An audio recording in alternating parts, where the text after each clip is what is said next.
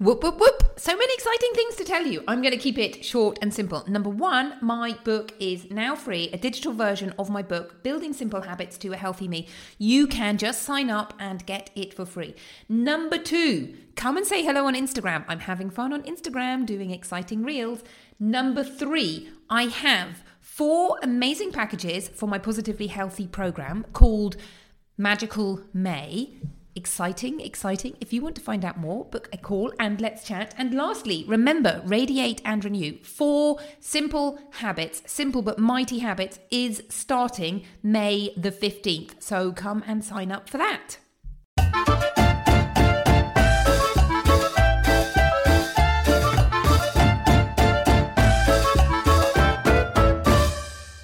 Hello, hello, hello. Welcome to Fit and Fabulous with me, Dr. Orlena. I hope that you are feeling fabulous today.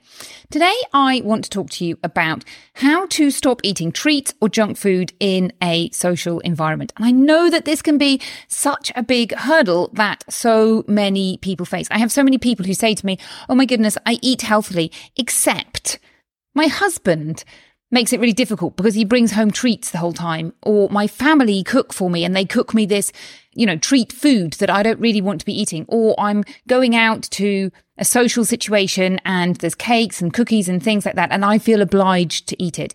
So this is a really big hurdle and I think it's one of the most difficult hurdles to get over in terms of healthy eating so, before we talk about this, I want to take a little step back and talk about the concept of fear of missing out, because this plays a big part in this situation. So, the fear of missing out is this fear that you are missing out on something. And I want to tell you a little story.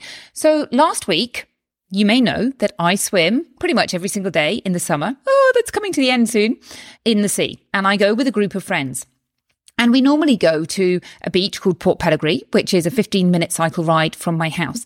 Now, on this particular day, everybody wanted to go to a cave, which is a little bit further away. And the idea of going to this cave is you get there super early in the morning and the sun rises on one particular day in the summer at exactly the entrance to the cave. So you can sit in the cave and you can see the sun rising and it's this beautiful amazing experience. Now, I have done this before and I did it in the middle of COVID when we were allowed out to do things. But I remember sitting in this cave and there must have been about 200 people in this cave. I may be exaggerating, but we got up really, really early. We swam. We sat in this cold cave with loads of other people. And although the sun was beautiful, I didn't really feel like I really enjoyed that particular experience. And I remember swimming back and we swam back quite slowly and getting really, really cold. So my memories of this were not not amazing. Anyhow, it comes to the point where I need to make a decision. Am I going to go with my friends who are going to this other place? It's a 15 minute drive away and I don't particularly like driving. If I can go on my bike, I'd much rather go on my bike. Am I going to go and join in this swim that in my mind is, it's still like, oh my goodness, that's the best thing to do because, you know, my friends are doing it. Or am I just going to get up? Normally, I can get a little bit extra time in bed, cycle, do a swim by myself. And as much as I don't mind swimming by myself, it is much nicer to swim with people than it is to swim by myself. So I'm making this decision. And in the end, I decided I was just going to go for a swim by myself. And my rational brain makes this decision, as in, oh my goodness, you can get up a little bit later. You can still see the sunrise. You can do all of these things. And that's my ma- rational brain sort of thinking through and sort of like putting like one point for this and one point for that and another point for this and really adding up those points.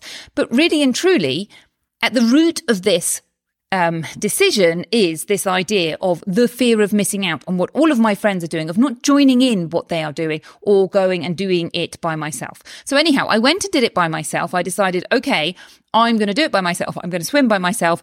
I went and I enjoyed the sunrise. I saw the sunrise, but always in the back of my mind, I'm busy enjoying my experience and I did enjoy my experience. But in the back of my mind, there is this still this little whisper of, you could have gone and done what they did. You could have done, gone and done it. It would have been fine. You could have gone and done it. That fear of missing out. Now, another part of this is I really think that my brain is trying to make a decision between the best thing, let's call that decision A, which does not exist. And decision B and C. So decision B is going by myself and decision C is going with them. But really and truly what my brain wants is decision A, which is everybody just does what they normally do, which is our normal swim without having to go and do the cave thing. And that is not happening. So my brain is sort of like, you know, spinning on its wheels, spinning on its wheels and using a lot of energy. Like normally when I go swimming, I get up, I go swimming, I enjoy my swim, I come back, I've had a great time. But I can see in my brain that this is just using a lot of my energy. My energy is going over and over, mulling over this idea, even when I'm swimming. Even after I'm swimming. So afterwards they came back and they said, Oh my goodness, it wasn't actually that great. There were loads of people there. We actually got the day wrong. The sun didn't come up in the middle of the cave. Oh my goodness. I'm never doing that cave again early in the morning. And then I feel like, oh, hooray, I made the right decision based on what they said. But this is the wrong way of thinking about it. I made a decision. And that was the decision I made. And then once you make that decision, you just have to go in and enjoy that decision as much as much as you possibly can. So instead of thinking of it like, oh my goodness, it's I've made a decision between like there was something better. No, this is the decision I have made and I am going to enjoy it to the maximum. And I think that's how we need to think about things instead of allowing our brains to just spiral out of control. I noticed it again last night. My friends decided to go on a night swim and obviously I could have gone with them, but I was tired and I kind of didn't want to. And the decision is what is the best thing for me right now? Yes, I'm missing out on that swim, that night swim, but you know what? It was late at night and my body is just going, you're tired, go to bed. You want to go to bed. You don't want to go to the beach now. You want to go to sleep. So this, like untangling this fear of missing out, really at the root of it, you need to think, what is the best decision for me without being influenced by other people? This idea of being influenced by other people. You know, if you could put yourself, isolate yourself and think about, you know, different people in different parts of the world and think, well, those people are having an amazing time doing something else. Those people are having an amazing time doing something else. There's always something going on. It's just that we're not aware of it. And it's when we become aware of it and it's really brought up to our face that it becomes a problem, that fear of missing out. So another example I always see is when I'm walking around the beaches and obviously people are on holiday and people on holiday always go to restaurants. The restaurants are full, full, full to people. But this is my life. And we don't go out to restaurants, in fact, very much at all, to be honest. But it's easy to walk along and think, oh, look at those people enjoying themselves having a nice meal or a glass of wine or a beer or whatever they're doing, being in the restaurant. And then having to remind myself, you know, they're on holiday and this is their holiday and you're here every single day. If you walked along this beach every single day and every single day I saw somebody who was sitting in a restaurant enjoying a glass of beer and thinking, oh my goodness, I need to do that, I would be sitting in those restaurants all the time, every single day. And clearly that's not what I want for my life. So it's really easy when a decision, when something comes into our orbit to be swayed by it and think, oh my goodness, this really affects me and my decision making, when really and truly it shouldn't. So how, how is this relevant to being in a situation where you are being faced with a decision to make food because of society because of peer pressure, essentially. And peer pressure is such a strong influence in the human race. You'll see it in your kids and with ourselves. This peer pressure, this idea that other people are doing something, therefore we need to do it. But on top of that, you have this idea of, oh my goodness, I am missing out. They are enjoying that cake and I want to enjoy that cake as well. So this is how we unravel this. Now, this is a muscle. This is a skill that you need to build up. It isn't like, oh my goodness, you switch a flick, you, oh my goodness, flick a switch and suddenly you stop being influenced by other people.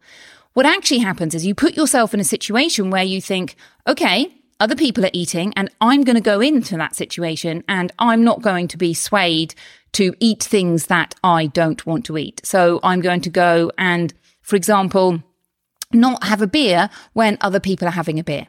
That's the first time I'm going to do it. Now, next time, it might not be the same. You might go and have a beer or a cake or whatever the thing is that you don't want to have. And that's okay. It's not about like, okay, I'm just going to turn it off. Now you can do that if you want, but the reality is you can turn it off for a bit and then it's going to come back and then it's going to come back. So how I coach people through this is go into that situation and you've got three options every time you face one of those situations. The first is you can allow yourself to eat and drink whatever you want without restricting yourself in any way whatsoever. Just I'm going to indulge and I'm going to hugely indulge. The second option is no, I'm going to not eat any of the food or drink that I don't want to eat. And the, the third option is to have a sort of halfway house. I'm going to allow myself to have one slice of cake and that's it. I'm going to stop after that. Now, on some levels, that one can actually be the most difficult because, you know, after you've taken the first one, then you have to stop. But those are your three options. Now, if you are going to decide whichever of those, there's no right or wrong answer to this question. Whatever you decide, go in and enjoy that situation, whether you choose to eat the cake or drink the beer or whatever it is. If you're not choosing to do that, then you just enjoy the situation and see other people drinking beer or eating cake. And you are doing something else. You're enjoying the social scene. You're enjoying chatting to your friend. You're enjoying being with your family and just shifting slightly to it's not that I'm missing out. I am enjoying this experience. I'm getting a lot from this experience. And on top of that, I'm building up this muscle strength, which allows me to go into these social situations and go, do you know what? Actually, I'm perfectly fine here.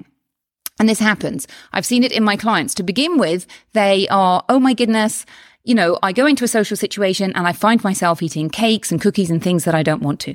And they get to the stage where I, they go into a social situation and they just say no. And it's not difficult. It's not about depriving yourself. It's not about using discipline. It's easy to say no when you have no desire to eat that food. So if somebody says to me, Hey, do you want a brandy? I don't drink brandy. I don't drink spirits. I hate them.